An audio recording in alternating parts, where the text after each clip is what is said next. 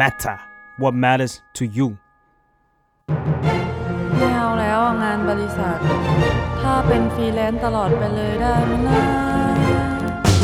ตลอดไหมวะเนี่ยอดัลหรือยังเรื่องของผู้ใหญ่ที่มหาลัยไม่ได้สอน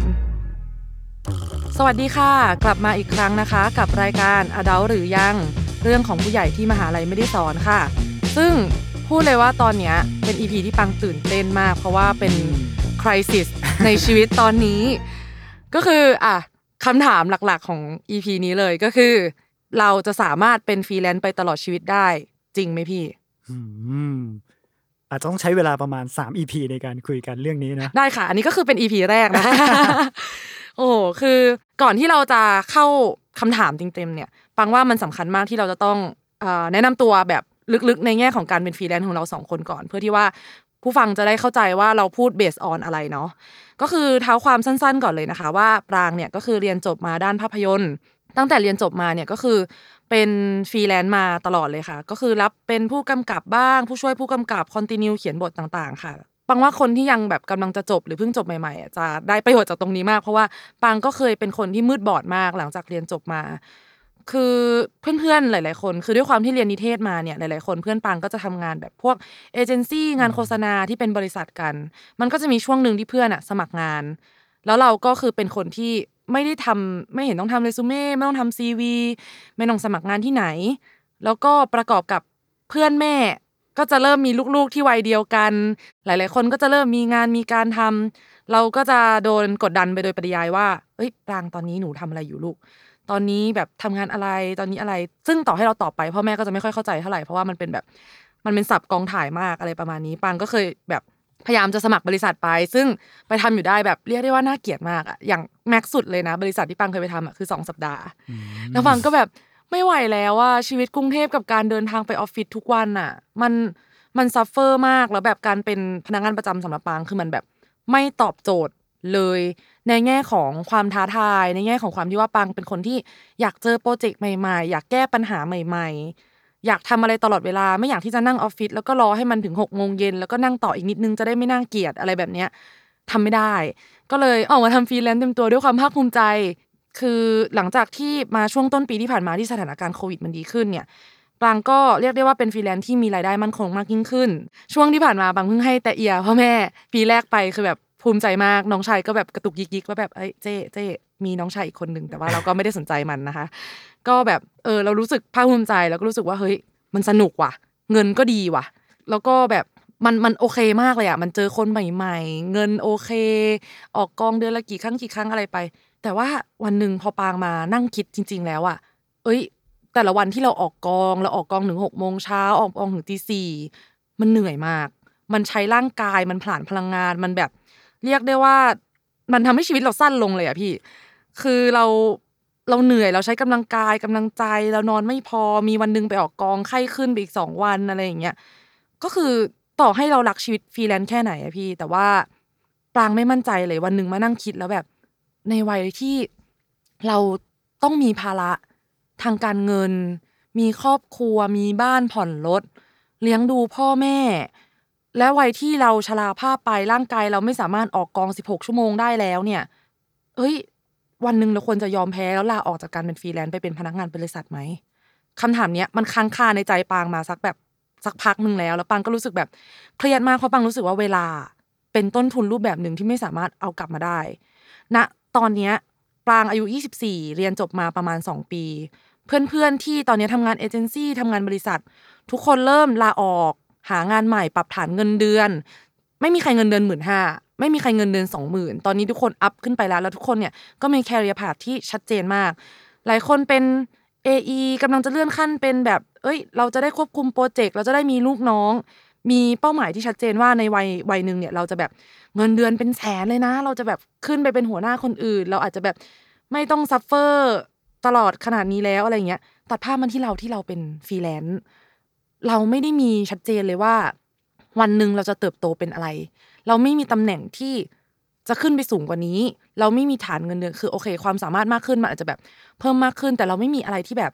มันไม่มีอะไรรับปากเลยว่าเราจะสามารถทำสิ่งนี้ได้ตลอดไป เราจะมีความ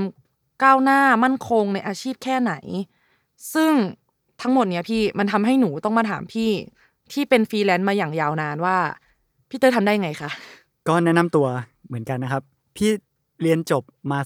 2544 ปีนี้มันเลขสวยคือ 64 เหมือนกัน เพราะฉะนั้นก็คือ 20 ปีพอดี พี่เองก็เหมือนกับปรางคือ ได้ทำงานประจำมาก่อน พี่ทำมาประมาณ5ปี เพราะฉะนั้นถ้าอืม20 ปีของการทำงานพี่ก็เป็นฟรีแลนซ์มา 15 ปีอืมซึ่งประสบปัญหาคล้ายกันเลย แสดงว่ามันพอมีลักษณะร่วมอยู่เหมือนกันว่า คนบางคนก็ไม่ได้เกิดมาเหมาะกับการทำงานบริษัทนะอืมคือเข้าไปในระยะเวลาไม่นานก็จะสัมผัสได้อะว่าเออมันอาจจะเหมาะ แล้วมีคนบางคนที่เติบโตได้ดีในสภาพแวดล้อมแบบนี้ แต่บางคนก็อาจจะไม่เหมาะ แล้วโตในอีกสภาพแวดล้อมหนึ่งได้คล่องตัวกว่า เมื่อมันเป็นฟรีแลนซ์หรือเป็นงานอิสระอย่างนี้เนาะซึ่งก็ไม่ผิดทั้งสองแบบ พี่มานั่งนึกดูนะปราง จริง ๆ แล้วโลกเราอะเพิ่งมีพนักงานประจำไม่นานเนี่ยโดยส่วนใหญ่ก่อนโลกของยุคพนักงานประจำอะทุกคนก็เป็นฟรีแลนซ์และผู้ประกอบการกันทั้งนั้นน่ะคือพอโลกเริ่มเข้าสู่แบบยุคอุตสาหกรรมอะ มีการสร้างโรงงานแล้วก็อะมีรับคนเข้ามาเป็นคนงานจำนวนมาก แล้วถัดจากนั้นพอมีระบบบริษัทเพื่อทำให้ให้สินค้าที่ผลิตจากโรงงานถูกจัดจำหน่ายทำการตลาดอย่างเป็นที่เป็นทางเนี่ย ก็เริ่มมีคนรับคนเข้ามาทำงานเป็นในรูปแบบของบริษัทอะพี่ว่าไม่แบบร้อยปีอะคือเท่านี้เองอะคืออมหลังจากยุคเริ่มต้นจากปฏิวัติอุตสาหกรรมอะไรอย่างเงี้ยนะแล้วก่อนหน้านั้นทุกคนก็อาจจะเป็นเกษตรกรปลูกผักเลี้ยงสัตว์ แปรรูปสัตว์ขายสัตว์เป็นแบบทำกิจการ แล้วก็อาจจะมีคนงานในแบบของตัวเองที่แบบเป็นลักษณะ SME แล้วก็ฟรีแลนซ์มากกว่าที่จะแบบเป็นในรูปแบบบริษัท เพราะฉะนั้นจึงไม่ผิดเลยฟรีแลนซ์ไม่ใช่เป็นรูปแบบใหม่ล่าสุดที่แบบว่าเพิ่งเกิดขึ้นในยุคหลังจากที่บริษัทเกิดขึ้นแล้วมันมันเป็นรูปแบบที่เป็นรูปแบบเฉพาะของคนที่ไม่อยากทำงานภายใต้สังกัดองค์กรในแบบนั้น แต่ต้องบอกก่อนเลยว่าคำถามเนี่ย ต่อให้พี่อยู่มา 15 ปีโดยที่ไม่ได้กินเงินเดือนจากที่ไหนเนี่ย แต่คำถามเรื่องความมั่นคง การอยู่ต่อไปนี้ทั้งชีวิตมั่นคงหรือเปล่าแน่นอนคำถามเนี่ยมันจะวนเวียนมาเป็นระยะระยะ แม้จะไม่สร้างความวิตกกังวลนอนไม่หลับ เหมือนในช่วงแรก ๆ ที่แบบลาออกจากงานบริษัทมาแบบตัดสินใจจะเป็นฟรีแลนซ์แต่มันก็ยังคงเข้ามาเพราะฉะนั้นมันเลยเป็นคำตอบได้ว่า แน่นอนเราไม่ได้อยู่ภายใต้การดูแลในสังกัดใดสังกัดหนึ่ง มันเราต้องดำรงชีวิตด้วยตัวเอง การหางานด้วยตัวเองบริหาร สิ่งลานพลาน้อยด้วยตัวเองเนี่ย มันต้องไม่ไม่มั่นคงแน่ ๆ เพราะฉะนั้นจะบอกให้ปรางสบายใจก่อนแล้วกัน หรือบอกให้ผู้ฟังที่กำลังเป็นฟรีแลนซ์แล้วกำลังมีคำถามเหล่านี้อยู่ในใจก็ให้รู้สึกเลยว่า มันเป็นความรู้สึกร่วมของทุกคน ต่อให้เราเห็นฟรีแลนซ์ที่ประเภทที่แบบเป็นดาวรุ่งกำลังเฉิดฉายอยู่เนี่ย ไม่มากก็น้อยในใจเขาก็จะมีอยู่ว่าเออเขาแล้วเขาจะเป็นอย่างนี้ไปได้ตลอดหรือเปล่าความนิยมจะเกิดขึ้นแบบนี้ได้ตลอดเขาเป็นยูทูบเบอร์จะมีคนเข้ามาดูเขาทำให้ระเบิดล้านวิวได้ทุกๆ ทุกๆทริปหรือเปล่าเนี่ย มันจะอยู่ในใจเขาเสมอเพราะฉะนั้น มันเหมือนลู่วิ่งที่ก็ต้องวิ่งไปตลอดอะอืมแล้วก็นั่งคำนวณดูว่าอ่าถ้าเกิดต้องเป็นนักหมั่นคิด worst case เป็นระยะระยะ ว่าแบบในกรณีที่แย่ที่สุด ไม่มีงานเลย ต่อเนื่องกันหนึ่งเดือนสองเดือนเนี่ยจะอยู่อย่างไร แล้วก็พยายามจะปรับตัวไปภายใต้ worst case ตรงนั้น ก็ก็จะเป็นแบบนั้นค่ะ เพราะฉะนั้นวันนี้เนี่ยมันก็จะเป็นการพูดคุยของฟรีแลนซ์สองคนแหละ ที่มีประสบการณ์ทำงาน 2 ปี versus กับ 15 ปีเนาะซึ่งปางเชื่อว่าทั้งปางทั้งพี่เต้ยอะอะปรางอะไม่มีคำตอบแน่ๆพี่เต้ยอาจจะมีคำตอบให้ว่าเป็นฟรีแลนซ์15 ปียังไง แต่ก็อย่างที่พี่เต้ยบอก มันไม่มีใครรู้อนาคตเหมือนกันอืมแต่วันนี้เราก็คือจะมาพูดคุยเล่าประสบการณ์ แล้วก็หาคำตอบร่วมกันว่าเราจะเป็นฟรีแลนซ์อย่างยั่งยืนอืมอืมอืมและถ้าเป็นไปได้คือยืนไปตลอดชีวิตเนี่ยอืมได้ยังไงบ้างครับ เพราะฉะนั้นคำถามแรกเลยพี่ คือเราจะทำยังไงอะพี่ที่จะแบบเป็นฟรีแลนซ์ให้มั่นคงที่สุด อืมพี่เข้าใจความรู้สึกของปรางเลยนะ เวลาแบบ พอเราเรียนจบมาสักระยะหนึ่งแล้วก็เราเลือกเดินสายนี้ แล้วมองหันไปยังเพื่อนร่วมรุ่นที่แบบก็เรียนหนังสือมาด้วยกันอาจจะเรียนเก่งกับเราเรียนไม่เก่งกับเราขยันกับเราโง่กับเราอย่างเงี้ยนะอยู่ในกลุ่มที่แบบโตๆมาเห็นเห็นกันอยู่รู้นิสัยกันอยู่ แต่วันนี้ปีแล้วปีเล่าของการเปลี่ยนงานของเขาในองค์กรในระบบสังกัด แล้วเห็นระดับการไต่เต้าเงินเดือน เริ่มเป็นหัวหน้า เริ่มเติบโตเนี่ยหูเข้าใจความรู้สึกนี้เลย ถ้าในตอนนั้นของพี่เนี่ย พี่แก้ปัญหาความความกังวลใจตรงนี้ความรู้สึกไม่มั่นคงตรงนี้ด้วยการไม่ไปเลี้ยงรุ่น เดี๋ยวก่อน พี่พี่ยังต้องมีเพื่อนอยู่แต่ปังเข้าใจนะเข้าใจไหมมันความรู้สึกเปรียบเทียบอะเนอะแต่เนื่องจากเราก็มีความเป็นแบบว่าคนนอกกรอบอยู่แล้วคือหมายถึงว่าอยู่นอกกลุ่มนอกอะไรอยู่แล้ว คือสามารถดำรงชีวิตโดยไม่ได้แบบอยู่อาศัยเป็นกลุ่มเพื่อน การลักษณะการทำงานของเราเป็นเป็นการทำงานแบบเฉพาะตัว ตอนนั้นผมทำงานเกี่ยวกับการเขียนหนังสือ หรือว่าเป็นครีเอทีฟเนี่ยงานที่ทำงานโดยตัวคนเดียว เราก็จะเริ่มเห็นประโยชน์ของการที่แบบไม่ไปเลี้ยงรุ่นบ้าง แล้วจะได้สบายใจในการอยู่ในโลกของเราเงียบๆของเราเนี่ยได้อย่างปลอดภัยมากขึ้น เพราะว่าทุกครั้งที่ไปมันก็จะเริ่มเห็นในแต่ละปีช่วงแรกๆเนี่ยของการเรียนจบมันยังไม่น่ากลัวมาก ยังพอๆกันไอ้นี่เรียนเก่งกับเราก็สมควรแล้วล่ะได้ทำงานบริษัทที่ดี เงินเดือนเริ่มต้นก็ใกล้ๆเคียงกัน เอาแล้วพอเริ่มเจอปีถัดไปเรื่อยๆไอ้นี่ไปเรียนต่ออังกฤษกลับมาสารต่อกิจการครอบครัว เจองานเลี้ยงรุ่นแล้วมาแบบ รถยุโรปอย่างสวยงามจอดหน้าร้าน เรานั่งรถเปย์ไปอะไรเงี้ย มันจะเริ่มแบบมีการความรู้สึกเปรียบเทียบ แล้วก็ไอความรู้สึกว่าไม่มั่นคงอย่างที่ว่าเนี่ย มันก็เลยเกิดขึ้นมาในหัวในช่วงในช่วงแรกๆของการทำงานนี้แบบวิตกกังวลเลยพอสมควร ซึ่งพี่อยากจะแชร์กับปรางตรงนี้ว่า ในที่สุดมันก็ปิ๊งแวบขึ้นมาในขณะที่เราใช้ชีวิตที่เริ่มถอยห่างจากสังคมออกมาเรื่อยๆนะจนเกิดคำถามใหม่ว่าไอความมั่นคงที่เราพูดมันเป็นยังไงกันแน่ มมันใช่การมีบ้านมีรถ มีเงินในบัญชี เยอะๆหรือไม่เออหรือมันคืออะไรวะความมั่นคง เพราะว่าประกอบกับคนที่เราเคยใช้เป็นต้นแบบชีวิตมาในช่วง ตั้งแต่เด็กจนโตก็คือพ่ออืมพ่อพี่เนี่ยแบบเป็นลูกจ้างสุดยอดลูกจ้างเลย คือทำงานบริษัทเดียว ตั้งแต่หนุ่มจนจนแก่เลยอะอืมแล้วก็ในช่วงท้ายๆของการทำงานเขาป่วยหนัก แล้วก็มีแต่พี่เนี่ยแหละที่แบบ ต้องเห็นความเจ็บป่วยของเขาอย่างเงี้ยนะคำถามก็เกิดขึ้นเหรอนี่มั่นคงใช่ไหมแล้วกลับมามองแบบเขาทำเพื่อความมั่นคงใช่ไหมคือแบบว่าทุ่มเททำสิ่งเหล่านี้อืมแล้วเราก็เห็นว่าแบบ เออ นี่ไง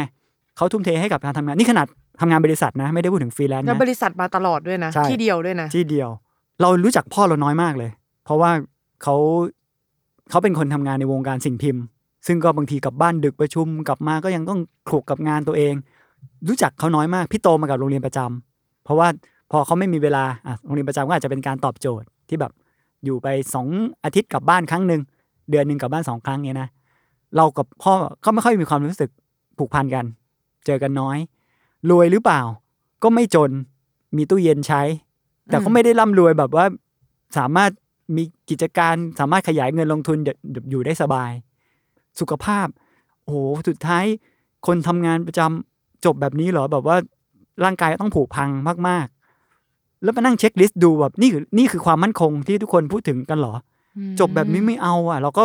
ทั้งทั้งที่เราเคยตั้งไว้เป็นไอดอลเลยว่าเราจะมีชีวิตแบบนี้แหละ เรียนจบมาก็ทำงานประจำไป แล้วก็ได้รับการดูแลจากสวัสดิการของบริษัทไปจนเกษียณอายุเอออ้าวแล้วจบแบบนี้ นั่นเลยเป็นที่มาว่าถ้างั้นเราต้องมีอาชีพอิสระบางอย่างที่เราสามารถจัดการดูแลตัวเองได้อืมแต่เราก็จะไปพบกับโจทย์ใหม่ คือถ้าเปรียบเทียบแบบ ทหารในกองทัพอย่างเงี้ยนะในอดีตสมมติในยุคโบราณอย่างเงี้ยการทำงานบริษัทอะเหมือนกับการเป็นเป็นทหารในสังกัดของอะไรบางอย่าง เราเป็นคนของเขาอะ แต่พวกที่เป็นฟรีแลนซ์เราเหมือนอยู่นอกกำแพงเมืองอืมเป็นพวกล่าสัตว์หาของป่าแบบนั้นเลยนะ คืออมอืมในบางทีเราอาจจะเจอขุมทรัพย์บางอย่าง ที่ทำให้เรากินอยู่ในถ้ำของเราได้อย่างอุดมสมบูรณ์ก็ได้ แต่แน่นอนว่านอกกำแพงมันไม่มีระบบสวัสดิการดูแล ไม่มีเครื่องแบบไม่มี สวัสดิการบ้านพักอาศัยรักษาพยาบาลสมมตินะ เพราะฉะนั้นเป็นสิ่งที่เราต้องรับข้อจำกัดตรงนี้ แต่ข้อดีที่มันได้มาปรางก็พอรู้ว่าข้อดีของฟรีแลนซ์ที่ที่ปรางอย่างน้อยทำมาปีหนึ่งเนี่ยปรางเจอข้อดีของการเป็นฟรีแลนซ์อะไรบ้าง ถ้าเกิดก่อนที่เราจะพูดถึงแบบเออมันมันอาจจะดูไม่มั่นคงสู้เพื่อนที่เขาทำงานประจำไม่ได้เนี่ย เราลองพูดซิว่าปีหนึ่งมันมันเจอความพิเศษของฟรีแลนซ์ยังไงบ้าง อืมสำหรับปรางนะ ในวัยนี้ที่เพิ่งทำมาไม่นานนะพี่สำหรับปรางฟรีแลนซ์น่ะ มัน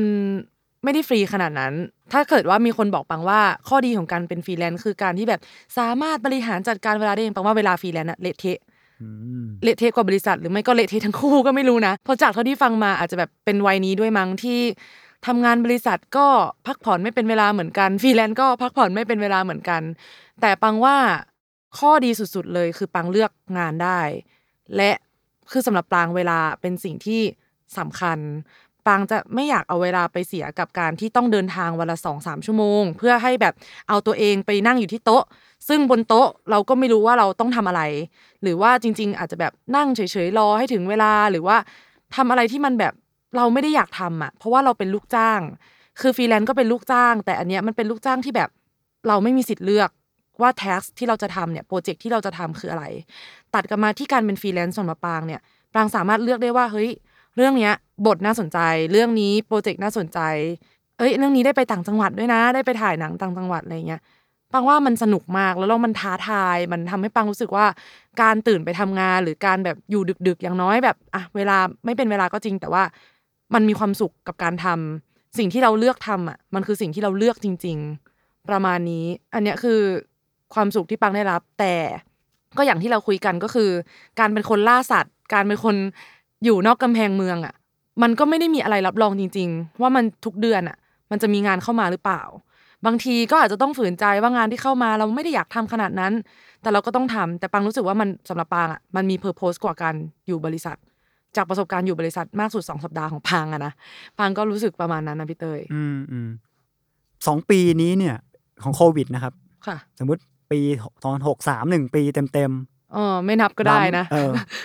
แล้วก็จะล้ำไปปีสี่หกสี่ที่แบบกว่าจะเข้ากลับเข้าสู่ภาวะปกติ ต้องต้องยอมรับว่าหนึ่งปีกว่าๆมันเป็นสภาพแวดล้อมที่ไม่เหมาะกับการเป็นฟรีแลนซ์เลยอะใช่ เป็นปีที่เราจะได้ยินเสียงอื้ออึงของความทุกข์ระทม กรีดร้องของชาวฟรีแลนซ์โดยที่คนในคนที่ทำงานบริษัท จะได้ยิ้มกริ่มยิ้มย่องนิดหน่อย ว่าอย่างน้อยการ ปกป้องระวังภัยภายใต้กำแพงเมืองมันปลอดภัยมากอืมนี่เป็นฤดูหนาวอันยาวนานที่ชาวฟรีแลนซ์ที่หาของป่าอยู่ข้างนอกเนี่ย จะต้องเผชิญกับพายุหิมะ หรือนี่ก็คือนิยามขแห้งแล้งคำว่ามั่นคงอะพี่อืมน่หมายความว่าน่สนอะใจถ้ามาพายุมันมาอน่าสย่านงเงี้ยใจไอ้โรคระบาดเนี่ยเราก็ไม่เคยคิดหรอกนะว่าอืมชีวิตเนี้ยมันจะมีนะครับ แต่พอมันมาแล้วอะคนที่ปลอดภัยคนที่มีบ้านคนที่อืมแบบมีแบบเหมือนกับที่ให้คุ้มกันภัยอะก็คือเราพนักงานบริษัทเหล่านี้แหละ เพราะว่า อย่างจริง ๆ แล้วอะปังรู้สึกว่าเทรนด์ของเด็กจบใหม่คือการทำงานไปก่อนหนึ่งปีแล้วลาออกใช่ไหมพี่ ซึ่งมันจะประจบพอดีกับช่วงโควิด เพื่อนปังไม่มีใครออกเลย ทุกคนคือกำงานไว้แน่นมาก แล้วพอหมดหมดช่วงที่ผ่านมานี่แหละเขาถึงทยอยแบบเอ้ยเปลี่ยนงานกันอะไรอย่างเงี้ยซึ่งเป็น privilege ที่เราชาวฟรีแลนซ์ไม่มี คืออย่างปรางเนี่ยคือช่วงที่กองถ่ายงดห้ามคนเกินเท่านี้อืมเท่านี้อะไรอย่างเงี้ยหรือว่าห้ามออกกองอะไรเงี้ยคือเขาปรับแบบจริงจังมากเลยนะ การออกกอง มันทำให้เรียกได้ว่าครึ่งปีปรางตีเต็มๆว่าแบบเต็มๆจริงๆ max จริง ๆ คือครึ่งปีเนี่ย ไม่ได้ทำอะไรเลย ซึ่งถ้าเป็นคนที่เดือดร้อนเรื่องการเงินมากๆอะปรางว่าไม่รอดนะอืมอืมอืมเออ อันเนี้ยมันเลยอาจจะเป็นคำว่ามั่นคงอะพี่ฟรีแลนซ์เป็นเมล็ดพันธุ์ที่เติบโตได้ดีในสภาวะอุดมสมบูรณ์ อืมแล้วเงินทองจะหลั่งไหลมาชนิดที่เรียกว่า สมมุติว่ามันเป็นเงินที่ตกจากฟ้าเนี่ยกะละมังเราเล็ก เกินไปที่จะเก็บเงินเหล่านั้นด้วยซ้ำในช่วงที่อืมเศรษฐกิจดี ๆ แล้วงานฟรีแลนซ์เป็นที่ต้องการของคนจ้างงานเนาะอืมแต่ในยามที่มันแห้งแล้งเนี่ยนะ เป็นหมวดวิชาชีพที่น่าสงสารมากอืมเพราะว่าจะต้องอยู่แบบด้วยเงินเก็บด้วยทุนรอนของตัวเอง แต่โดยที่ไม่รู้ว่าอนาคตจะเป็นยังไงด้วยซ้ำอืมแล้วก็เมื่อเทียบกันดูในระยะยาวๆ ยังไงไม่ว่า หนทางเลือกเส้นทางไหนมันก็จะมีข้อดีข้อเสียกับตัวเอง แต่ว่าถ้าเกิดสมมุติว่าคุณเป็นคนที่ไม่หมกมุ่นกับความคิดความต้องการตัวเองมากนะครับ จริง ๆ การทำงานบริษัทวันนี้พี่เริ่มมองเห็นแล้วว่า เออ เมื่อกี้ที่ปางพูดว่ามันอาจจะเป็นความมั่นคงในแบบที่ทุกคนเคยถามกัน แต่ไม่เคยมองว่าจริง ๆ แล้วมันก็มั่นคงจริง ๆ ว่าถ้าเกิดคนอยู่ในสายงานที่ดี ในองค์กรที่ดี แล้วก็อยู่ในบริษัทในตำแหน่งที่ถูกให้ความสำคัญนะครับ ต่อให้มันเป็นงานที่อาจจะดูน่าเบื่อซ้ำซากไม่ challenge มากเนี่ย แต่ว่าถ้าเกิดสมมติทนอยู่ได้นานๆ ด้วยการเติบโตของโครงสร้างเป็นขั้นบันไดในแบบที่เขาวางโครงสร้างไว้เนี่ย ในระยะยาวเขาจะชนะฟรีแลนซ์นะครับ ถ้าเราเป็นฟรีแลนซ์ระดับมาตรฐานนะคือไม่ได้เป็นที่ต้องการไม่ได้เป็นประเภทดาวเด่นที่ถูกทุกคนจ้างงานด้วย rate สูงมาก ๆ เนี่ย ยังไงก็แพ้ยังไงอยู่ในองค์กรดีกว่า ในฐานะอยู่มาสิบกว่าปีเนี่ยนะ เพราะว่า ในช่วงแรกๆพอออกจากฟรีแลนซ์เราทำงาน พี่ได้เห็นความสำเร็จจากการที่แบบถ้าวัดกันเรื่องด้วยมาตรวัดทางการเงินนะหันกลับไปมองเพื่อนที่ทำงานในองค์กร สมมติห้าหกปีเงินเดือนก็อาจจะยังไม่ไม่พุ่งทะยานมาก เราก็รู้สึกว่าโหเงินที่เราได้รับต่อปีมันสูงมากเลยอะสูงกว่าทำงานบริษัท ชนะแล้วแน่ๆเลย เส้นทางเนี้ยตอบโจทย์เราแน่ๆแต่ตัดภาพมาอีกสิบห้าปีจากจากนั้นนะครับ ทุกวันนี้เพื่อนก็อยู่ต้องอยู่ระดับหัวหน้ากันหมดแล้วอะมอายุสี่สิบกว่า ทุกคนเงินเดือนสูงมากๆ แล้วมันเรามาเจอหนึ่งปีกับอีกหลายเดือนแห่งการแห้งแล้งเนี่ยโอ้แพ้แบบหลุดลุ่ยเลยว่าเส้นทางในการเป็นฟรีแลนซ์ถ้าต้องการจะตอบโจทย์เรื่องเงินนะโหมีโอกาสแพ้มาก เพราะว่าปีแบบเนี้ยมันจะเวียนมาอยู่เป็นระยะระยะ ไม่มาจากการแพร่ระบาดของโรคภัยใช่ไหมก่อนหน้านี้ก็จะมีภัยทางการเมือง อืมภัยทางน้ำท่วม อืมเออภัย แห้งแล้งภัยเดี๋ยวเดี๋ยวมันจะมีเวียนมาเป็นระยะระยะเนี่ยให้เห็นว่า ในช่วงระยะบางบางอย่างภัยจาก disruption พี่โตมากับวงการสื่อกระดาษอะอืมเออกระท่อนกระแท่นนะครับ มันจะมีช่วงหอมหวานช่วงฮันนีมูนพีเรียดของพี่อยู่อยู่ช่วงแรก ๆ ของการเป็นฟรีแลนซ์อะจากนั้นมันก็ซบเซาแล้วก็เราก็ต้องดิ้นรนเปลี่ยนแปลง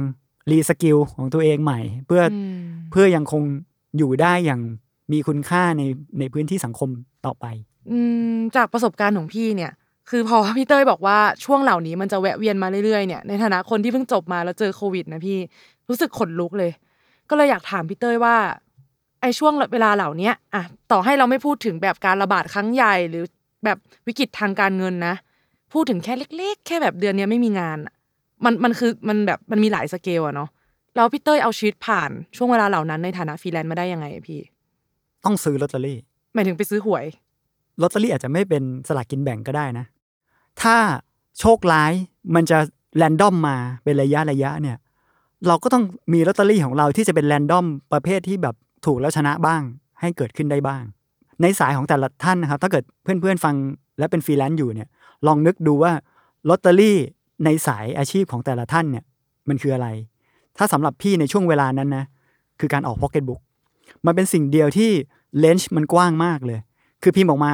ขายไม่ได้ เราจะได้ขั้นต่ำที่เป็นค่าลิขสิทธิ์จากสำนักพิมพ์ระดับหนึ่งอืมสิบเปอร์เซ็นของราคาปกคูณจำนวนพิมพ์ได้ก้อนหนึ่ง แต่ถ้ามันขายดีขึ้นมาล่ะ ไม่เห็นปลายทางเลยนะ คือ เราเห็นว่าในยุคหนึ่งผู้หญิงที่ร่ำรวยที่สุดในประเทศอังกฤษ คือนักเขียนอะ J.K. Rowling ไม่ใช่เป็นนักลงทุน ไม่ใช่เป็นคนที่ทำอสังหาริมทรัพย์ด้วย สร้างความจินตนาการจากกระดาษ เพราะฉะนั้นนี่เป็นลอตเตอรี่ของพี่ในช่วงเวลานั้น ถ้าตอนนี้แต่ละท่านอยู่ในสายงาน แล้วพูดคำว่าดูดิโชคร้ายมันเป็นเหมือนเหมือนกับการออกฉลากเหมือนกับเป็นลอตเตอรี่แห่งความโชคร้ายออกมา ปีนี้เจออันนี้ท่อลูกเต๋านะว่าปีนี้ออกอันนี้ปีนี้ออกความโชคร้ายอันนี้ ก็ต้องหาทางที่จะต้องสร้างโชคดีที่แบบระเบิดขึ้นมาสมมติว่ายูทูบเบอร์พี่ว่านี่ก็เป็นการซื้อลอตเตอรี่นะเราไม่รู้ว่าบางทีคลิปนั้นก็ไวรัลขึ้นมาแล้วก็แบบมีเงินไหลเข้ามาแล้วหลังจากนั้นสื่อก็สัมภาษณ์แล้วก็ ไปทั้งนั้นเลยอะอาจจะทำจากความสนุกด้วยซ้ำเริ่มต้นจากแบบนั้น เราเป็นศิลปินนักแสดงนักร้อง แต่งเพลง ลองปล่อยซิงเกิลออกมา นี่คือลอตเตอรี่ มันเป็นทางเดียวนะ มันก็เหมือนฝันลมๆแล้งๆแต่ถ้าไม่ซื้อถ้าไม่หาลอตเตอรี่มาอยู่ในมือ โอกาสถูกมันคือศูนย์เนี่ยอย่างน้อยเราต้องหาอะไรบางอย่างที่จะแบบเปลี่ยนพลิกโฉมบางอย่างที่จะมีอะไรพิเศษพิเศษเข้ามา ให้เราอุ่นใจบ้าง เมื่อเทียบกับเราเราก็ต้องเผชิญกับฤดูหนาว ความแห้งแล้งภัยจากพายุทะเลทรายอะไรก็ไม่รู้ที่ออกมาซัดคนนอกกำแพงอะ มันต้องมีความโชคดีอย่างนั้นบ้าง แล้วก็พี่ก็ถูกลอตเตอรี่ถือว่าเป็นอืมถือว่าเป็นลอตเตอรี่รางวัลที่หนึ่งที่ได้รับมาในช่วงวัยหนุ่ม แล้วถ้าเกิดว่าเรายังนึกไม่ออกอะพี่ว่าลอตเตอรี่ของเราคืออะไร เราจะสามารถรับมือเหมือนกับประมาณว่า เราสามารถที่จะ ทำอะไรที่แบบว่าเออการรอลอตเตอรี่การถูกหวยสักครั้งหนึ่งอะมันอาจจะเป็นเรื่องยาก แต่เราจะสามารถมีวิธีการรับมือกับช่วงเวลาเหล่าเนี้ยไอ้วิกฤตเศรษฐกิจเอ่ยช่วงเวลาว่างงานเอ่ยไอ้ช่วงเวลาอะไรเหล่าเนี้ยเราต้องดูแลตัวเองยังไง พี่เช่นแบบอะถ้าเปรียบเทียบเราเปรียบเทียบถึงคนสมัยก่อนกันแล้ว เช่นแบบการซื้อเสื้อกันหนาวไว้ก่อนอย่างอืเงี้มยอืมอืมไอ้เสื้อกันหนาวตัวเนี้ยมันคืออะไรเราสามารถที่จะแบบเตรียมตัวยังไงได้บ้าง ใช่ แล้วพี่ว่าจริง ๆ แล้วคำสอนของ ของผู้ใหญ่ต่อให้พูดพร่ำบอกกับคนที่อยากจะทำงานอิสระนะครับว่า มันดูแลเรื่องการเงินของตัวเองค่ะดูแลสุขภาพบ้างนะ หรือว่าหันกลับมาดูความสัมพันธ์ในครอบครัวบ้างคำเหล่าเนี้ยไม่มีน้ำหนักเลย แต่มันจะมีน้ำหนักทันทีเมื่อเขาเผชิญเองกับวิกฤตพี่ว่าสิ่งดีที่สุดที่เขาได้รับในช่วงเวลาแบบนี้ก็คืออะไรแบบเนี้ยคือถ้าเกิดสมมุติว่าเขาตระหนักมาก่อนหน้านี้ในรุ่นก่อนหน้านี้ แล้วเขาได้เตรียมเสื้อกันหนาว เตรียมตุ่มไว้ใบหนึ่งไว้ใส่ใส่น้ำ ก็อาจจะโชคดีในช่วงเวลานั้น แต่ว่ามันก็คงจะทำให้เขาลืมไม่ลงเลยหลังจากนี้อืมแต่นอกจากความเลวร้ายของวิกฤตที่เราจะเจอแล้วเนี่ย ข้อดีของมันคือมันจะไม่อยู่กับเรานานนะยังไงอันนี้เป็นกำลังใจ เอออย่างน้อยมันก็ไม่ใช่อยู่แบบห้าปีสิบปีสิวะมันก็ตายหมดทั้งโลกแน่ๆเลยอะอย่างนั้นก็โชคดีที่ก็ยังมีความเมตตาจากจากท้องฟ้าจากพระเจ้าว่า เออ มันก็แวะเวียนกันมาเพียงแต่ช่วงระยะเวลาหนึ่งและในช่วงเวลาอันยากลำบากนั้นน่ะ ก็ดูเหมือนกับว่าก็มีการดูแลการเอื้ออาทรจากคนรอบข้างจากสังคมบางอย่าง เพื่อให้ทุกคนไม่ไม่ได้อยู่ในสภาพที่แบบอดตายแบบไม่มีข้าวกินแล้วตายเป็นไปอะ อย่างน้อยก็ยังพอไปประคองกันแบบ ต่อให้มันทุรักทุเลยังไงนะ ก็กัดฟันอดทนทำอะไรได้ตอนนี้ทำไปก่อน อย่าเพิ่งคิดเรื่อง work life balance ยังไม่ต้องพักผ่อนแบบเต็มที่ถ้ามันมีงานเข้ามา ก็ลุยเต็มที่ ถ้าสมมุติว่าเราไม่มี ไม่มีทุนรอนที่เก็บเอามามาหมุนเวียนได้นะ ช่วงนี้ก็ต้องกัดฟันสู้ทุกเกมให้ได้ ชนะให้ได้ก่อน ประคองตัวเองให้รอดไปได้ก่อน แต่หลังจากผ่านนี้ละเชื่อเลยว่าบทเรียนสำคัญเนี่ยไม่มีใครลืมว่าต่อให้เป็นฟรีแลนซ์เดี๋ยวจะเริ่มคิดเรื่องการซื้อกองทุน ซื้อประกัน วางแผนการเงินดูแลสุขภาพ เดี๋ยวมาเอง โดยที่ผู้ใหญ่พ่อแม่ไม่ต้องพร่ำบอก เดี๋ยวจะจำแล้วพูดได้เอง อืมซึ่งสมมติอะเราเราทิ้งเรื่องโควิดไปละสมมติ มันไม่เกี่ยวกับโควิดละแต่ว่าสมมติถ้าเกิดว่าเรามาพูดถึงความมั่นคง in general แบบที่แบบไม่มีวิกฤตการณ์ใดอืมๆประมาณเนี้ยพี่ สมมุติว่าถ้าเกิดว่าปรางอะจู่ๆเดือนหนึ่งสมมติว่าอะวันหนึ่งปรางแบบ independent ด้านการเงินมาก แล้วปรางต้องเลี้ยงดูตัวเองจริง ๆ แล้วเดือนหนึ่งปางไม่มีงานแบบอะคิดในอนาคตเลยหนึ่งว่าปรางจะเตรียมตัวยังไง ถ้าเกิดว่าวันหนึ่งปางไม่มีงานทำแบบไม่มีงานเข้ามาเลยหาเท่าไหร่ก็หาไม่ได้ เราจะสามารถเซฟตัวเองให้ผ่านช่วงเวลาเหล่านั้นได้ยังไงบ้างพี่ ใช้มันเป็นช่วงเวลาในการเปิดประตูดวงใหม่ๆแล้วกัน คือเมื่อไม่กี่ปีก่อนนะครับ disruption จากเทคโนโลยีเนี่ยก็มากระทบสิ่งพิมพ์อย่างมาก Pocketbook ที่เคยคิดว่าพี่ออกแค่ปีละเล่มหนึ่งนะครับ แล้วก็อาศัยแรงสนับสนุนจากผู้อ่านเดิมๆที่เคยสนับสนุนเรามาเนี่ยก็น่าจะพอหล่อเลี้ยงตัวเองได้บ้างในการออกแค่ปีละเล่มเดียวเนี่ย แต่ปรากฏว่าความซบเซาในในภาพของการออกหนังสือ หรือฟีดแบ็จากทางสำนักพิมพ์ทำให้เราเห็นเนี่ยเราก็จะรู้สึกแล้วว่าความพุ่งพล่านในการอยากจะเขียนหนังสือมันก็ค่อย ๆ ลดลง จนทำให้รู้สึกว่า เออก็ไม่ทำอย่างอื่นก็ได้นะ นี่มันคือความมั่นคงทางพาชั่นไหมพี่ เออมันคงมันทางแฟชั่นได้อีกด้วยนะเออก็นอต้องกจากการเงินแล้วต้องแบบมีพาชั่นอย่างต่อเนื่องด้วยนะ นอกจากพอพอนิ่งนิ่งเหี่ยวเหี่ยวไปนานเนี่ย พี่ว่าการหาอะไรที่สนุกทำในการจะขับดันชีวิตเนี่ยก็เป็นเรื่องดีเหมือนกันอ่า และช่วงนั้นก็เลยพาตัวเองไอ้ช่วงที่แบบไม่มีงานทำไม่มีใครจ้าง พาตัวเองไปสนุกกับโปรเจกต์ที่แบบ เออ สนุกดีแค่เนี้ยไม่ต้องมีอะไรมากก็ลองทำแล้วพอถัดจากนั้นหนึ่งปีสองปี มองย้อนกลับไปก็จะเห็นเห็นจุดเปลี่ยนแบบทิปปิ้งพอยต์ตรงนั้นเลยว่า โอ้พอเราเริ่มทำสนุกแบบนั้นนี่เองจึงนำมาสู่อะไรแบบนี้ ตอนนั้นพี่พี่มีเพื่อนชาวญี่ปุ่นอยู่หนึ่งคนกำลังต้องการ ล่ามอืมเขาพูดภาษาอังกฤษได้นะค่ะคือไปเป็นล่ามภาษาอังกฤษให้เขาแล้วก็ช่วยจัดเวิร์กช็อปให้กับเขาอ่าฮะเขาทำเรื่องเกี่ยวกับพวกการหมักดองอะไรนะครับอ่าก็สนุกในการเป็นล่ามแล้วก็ชวนคนที่เรารู้จักเนี่ย มาดูวิธีการหมักของเขาเดี๋ยวนี่มันมาลองทำการหมักด้วยกันอ่าเฮ้ย ต่างจากสิ่งที่เราเคยทำมาก เราเคยเขียนหนังสือคืออะไรแต่ว่าทักษะที่มันพอจะข้ามมาได้ก็คือทักษะในการเล่าเรื่อง แล้วก็มีประสบการณ์อะฟังเข้ามาอะแล้วก็แต่งประโยคบางอย่าง แล้วก็เล่าให้มันสนุกค่ะคิดออกแบบเวิร์กช็อปร่วมกันให้มันสนุกสนุกปรากฏว่าพอทำแบบนั้นแล้วเนี่ยแล้วชวนคนเข้ามาชวนคนที่เราพอจะรู้จักเครือข่ายของเราเนี่ย connection เกิดขึ้นละที่บอกว่าเออบางทีการได้แตะแตะบางอย่าง เราอาจจะไม่รู้เลยว่าความต้องการของเขากับทักษะที่เรามีบางทีมันเชื่อมโยงกันได้ โดยที่เราถ้าเราอยู่บ้านเงียบๆจ่อยๆของเราเองอาจจะไม่เกิดขึ้นในสิ่งนี้ก็ได้ พี่ก็ได้เจอกับ คนจัดเวิร์กช็อปมืออาชีพหนึ่งหนึ่งคนทำธุรกิจ organizer ในการจัดเวิร์กช็อปเนี่ยแล้วก็ชวนพี่ในการทำเวิร์กช็อปเกี่ยวกับการเล่าเรื่องการเขียนไปเลย จากการที่มาร่วมเวิร์กช็อปการหมักดองในครั้งนั้นเนี่ยอืมเออจนแบบสามารถจัดทริปไปเที่ยวญี่ปุ่น แล้วก็ชวนไปมีมีได้เป็นวิทยากรในการไปจัดทริปให้คนไปเที่ยวญี่ปุ่นได้สองปีโอ้โหอย่างเงี้ย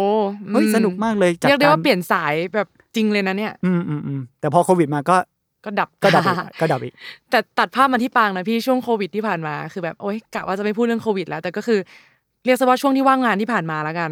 ปางก็เอาตัวเองไปเล่นเกมพี่นี่เกิดมาเกิดมา 24 ปีแล้วปางอะก็แบบดูแคสเกมไงอืมแล้วจู่ๆก็เล่นเกม แล้วเสร็จปุ๊บเนี่ย ฟางอะ ก็ได้มาเจอกับน้องอ้นที่ทำงานที่นี่ ก็เลย ก็เลยเกิดมาเป็นรายการนี้ขึ้นมาดูสิแล้วถ้าเกิดคนฟังรายการนี้ เกิดเป็นอะไรบางอย่าง แล้วชวนปรางไปทำพี่ว่านี่ก็คือลอตเตอรี่ถูกลอตเตอรี่อีกแบบหนึ่งเหมือนกันนะใช่ใช่ไหมโอ้โหคือตอนนั้นคือแบบแปลกมากคือขนาดปรางเอาตัวเองไปเล่นเกมอะพี่เล่นไปเล่นมาไปลงทัวร์นาเมนต์แข่งๆด้วยเออคือตลกมากแล้วจู่ๆวันหนึ่งอ้นก็แบบเออพี่ปรางพี่ปรางมาทำรายการนี้ไหมอะไรเงี้ยเออก็เรียกได้ว่ามันเป็นการแบบ อันเนี้ยคือการเอาตัวเองไปรู้จักคนอื่นๆ แบบไม่ตั้งใจเฮ้ยสุดยอดนะเออพี่ว่า random แบบนี้เวลามองย้อนกลับมาแล้วมันเล่ากันมันสนุกยิ่งกว่าแบบอ๋อเราทำเรซูเม่หรือทำ port ไปแล้วก็ไปยืนโค้งกับลูกค้าแล้วก็นี่ไงพี่ใช่ไหมเสน่ห์ฟรีแลนซ์อะใช่ไหมวนกลับมาเชียร์อีกละเป็นทีมฟรีแลนซ์แต่ทำแบบนั้นก็ได้ไม่ไม่ผิดนะครับ คือถ้าช่วงเวลาที่ต้องหางานจริง ๆ การทำแบบมืออาชีพ ในสายงานที่ เราทำซึ่งอาจจะแตกต่างกันไปเวลาเราพูดคำว่าฟรีแลนซ์เนี่ยตอนนี้ก็กว้างมากแล้วว่าโอ้คุณอยู่ในฟรีแลนซ์ในในหมวดหมู่ไหน แต่ว่าวิธีการการหางาน มันก็เป็นส่วนหนึ่งในการสิ่งที่เรากำลังพูดถึง concept รวมๆก็คือทำยังไงให้เราสามารถยืนระยะ หรือประคับประคองการทำงานนี้ไปได้นานๆไม่ต้องอยู่ในสภาพแบบไม่มีงานไม่มีงานไม่มีงานอืมถ้าเรายังคงอยู่บ้านแล้วไม่มีงานไม่มีงาน มันก็จะแบบนั้นนะมันจะไม่เกิดการเปลี่ยนแปลงบางอย่าง เล่นเกม ลองไปเป็นล่าม แล้วมันนำพาไปสู่ กิจกรรมใหม่ ๆ มันเปิด เหมือนต้องฉีกตัวเองมันเปิดโลกออกมาอืมเพืเพื่อให้แบบเหมือนกับ อะถ้าอาจจะเป็น connection บ้างล่ะ อาจจะเป็นแบบสายงานใหม่ ๆ ที่เรารู้สึกว่าเออมันน่าสนใจมันสนุกอะไรประมาณนี้ แต่ว่าถ้าเกิดพูดถึงอะอันนี้คือการพลิกวิกฤตให้เป็นโอกาสอืมแต่ถ้าเกิดพูดถึงวิกฤตวิกฤตอะพี่ เช่นแบบอย่างที่ปรางกลับไปกลับไปเรื่องเดิมคือ ถ้าปรางไม่มีงานทำอย่างเงี้ยปรางจะสามารถอยู่รอดได้ยังไง แบบไม่พูดถึงการออกไปหางานนะ เพราะอันนี้คือสมมุติว่าเราแบบหาไม่ได้จริง ๆ แปลว่าณวันณเดือนนั้นอะปังต้องมีเงินกินข้าวปังต้องจ่ายค่าน้ำจ่ายค่าไฟ อ่า ในอนาคตต้องดูแลพ่อแม่ล่ะ อันนี้เราพูดถึงแบบระยะยาวอะเนาะ สมมติปังอายุสามสิบห้าอย่างเงี้ย มันแปลว่าการทำฟรีแลนซ์อย่างเดียว มันอาจจะไม่ตอบไหม คือช่วงเนี้ยปังก็เห็นว่าหลาย ๆ คนก็พูดถึงการลงทุน ซึ่งเราจะยังไม่พูดถึงในอีพีนี้นะคะ แต่ว่ามันแปลว่าเราต้องมีเขาเรียกว่าอะไรร่มชูชีพทางการเงินประมาณไหนอะพี่เต้ยในละครสัตว์อะเวลาเขาเล่นแบบ ไต่ลวดที่สูงขึ้นไปแบบหลายสิบเมตรนะครับ ด้านล่างเนี่ย มันจะมีตาข่ายค่ะ ซึ่งตาข่ายนั้นน่ะ ส่วนมากไม่ค่อยได้ใช้ อืมเพราะถ้าใช้แปลว่าเกิดการพลัดร่วงลงมา จะน่ากลัวแล้วล่ะ ใช่ ในการเป็นชีวิตฟรีแลนซ์หรือไม่ไม่เป็นฟรีแลนซ์เป็นคนทำงานพี่ว่าไอ้ตาข่ายที่ว่านั่นนะต้องมีอะยังไงก็ต้องมีแหละ มีต่อให้ไม่ใช้ ก็ก็อุ่นใจมาก ๆ เลย ถ้าสมมุติว่าตอนนี้เริ่มได้เนี่ย พี่ว่าสิบเปอร์เซ็นของ ของเงินที่เราได้เนี่ยเก็บไว้ในสิ่งเนี้ยซ่อนลงตุ่มเข้าบัญชีที่แบบถอนยากๆ อะไรก็ได้นะที่แบบจะให้แบบทุกเดือนใส่เข้าไป ใส่เข้าไปใส่เข้าไปทำแบบเนี้ยหนึ่งปีมันจะได้การดำรงชีวิตรอดอยู่หนึ่งเดือนถูกป่ะอ๋อเพราะว่าสิบเปอร์เซ็นของหนึ่งปีสมมติปีหนึ่งมีสิบเดือนนะอ่ก็เท่ากับไอ้ไอ้สิบเปอร์เซ็นที่มาทบทบทบทบมันก็จะกลายเป็น เราจะอยู่ได้เดือนหนึ่งโดยสบายๆเท่ากับมีรายได้หนึ่งเดือนอืมเออก็คือว่านี่คือเป็นหลักการ การเงินง่ายๆ เดี๋ยวเราจะไปคุยกันใน EP ถัดๆไปแล้วกัน แต่ว่า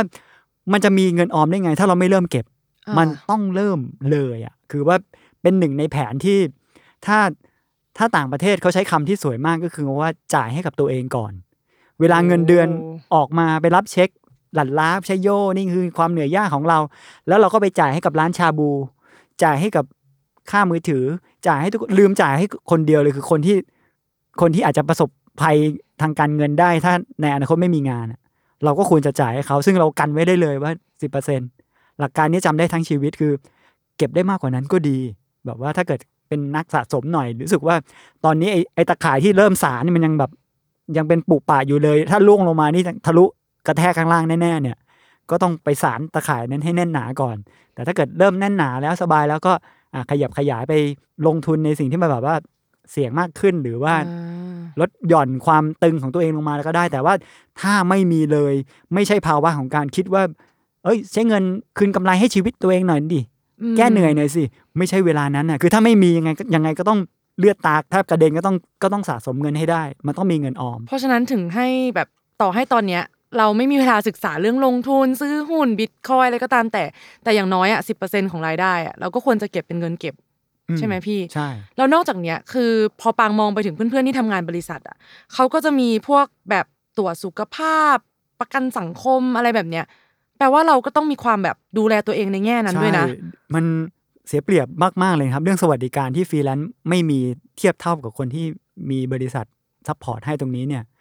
บางคนอุตสาห์หาเงินมาได้ก็ต้องไปเสียค่าสุขภาพนี้ก็จบเลยอะเพราะฉะนั้นฟรีแลนซ์ก็เลยต้องมีความเก่งฉกาจแล้วก็ มีชั้นเชิงในการใช้ชีวิตอย่างรอบด้านอะคือเหมือนกับว่าเราจะต้องมีบัญญัติอยู่ในใจเลยว่า ที่รักสุขภาพที่กินดีที่ออกกำลังกายที่พักผ่อนหาเวลาพักผ่อนให้ได้เนี่ย ไม่ใช่ว่าเพราะว่าเป็นคนอยากจะ work-life balance นะเว้ยแต่ว่าเพราะค่าหมอมันแพง อืมจะมีแรงบันดาลใจตรงเนี้ passion จะมาทันทีอะใช่ไหมหรือว่าเพราะที่ที่ขยันทำงานบ้าเลือด ก็เพราะว่าค่าผ่อนบ้านมันแพงอืมเหล่าเนี้ยก็จะเป็นแต่ว่าเห็นแบบว่ามันเริ่มขัดกันแล้วว่า ก็อยากได้งานเยอะๆ อยากทำงานแบบ โต้รุ่ง แต่เดี๋ยวสุขภาพก็แย่ก็ต้องไปเสียค่าสุขภาพเองอีก ค่าประกันสุขภาพต่อปีที่ต้องจ่ายทิ้งๆ ต่อปี ก็แพงอีก ถ้าต้อง cover เพราะฉะนั้นไม่มีอะไรง่ายเลย มันจะไม่มีแบบว่า checklist ที่แบบโอ้เป็นฟรีแลนซ์ดีทุกอย่าง มันก็จะมีข้อเสียเหล่าเนี้ยที่ให้เราให้เราทำใจยอมรับก่อนเหมือนกันว่า นี่คือข้อเสียของมัน อืมแล้วก็อยู่ภายใต้ข้อจำกัดตรงนี้ให้ได้ ใช่ ซึ่งแปลว่า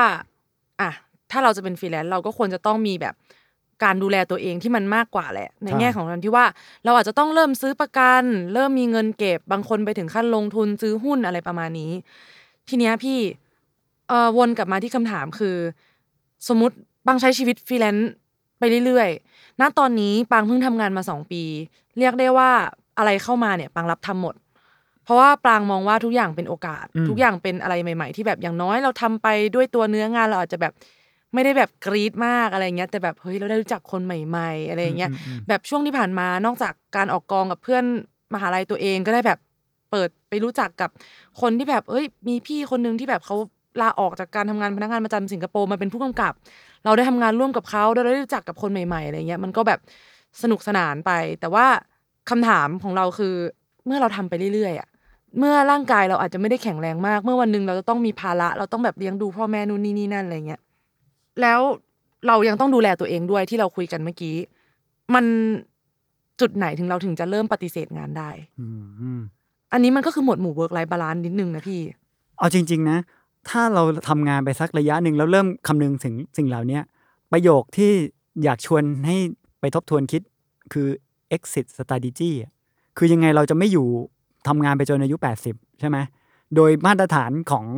โลกโดยทั่วไปเขา60เขาก็เขาก็ปล่อยเกษียณกันไปแล้ว อาจจะบวกลบสักนิดหน่อยอะแสดงว่าทุกคนมันจะต้องจบลงอะ มันจะไม่มีการแบบว่าฉันจะยืนรักงานมากเลยจะยืนระยะเป็นฟรีแลนซ์ไปจนจนตายอะไรเงี้ยอืมกลัวมันจะตายก่อนจะแปดสิบใช่ไหมมันจะแบบทุ่มเททำไปขนาดนั้น แผนการออกจากโลกวังวนของการทำงาน มันจะต้องมีอยู่จริง ๆอะมันจะต้องทำได้แล้วหนทางเดียวที่จะไขกุญแจออกจากโลกใบนี้ก็คือเงินอืมใช่ไหมทุกเพราะเรามาทำงานตรงนี้ จริงอยู่เราได้ทำสิ่งที่เรารัก เราได้มีประสบการณ์ แต่ว่าเราก็ทำมาหาเลี้ยงชีพด้วย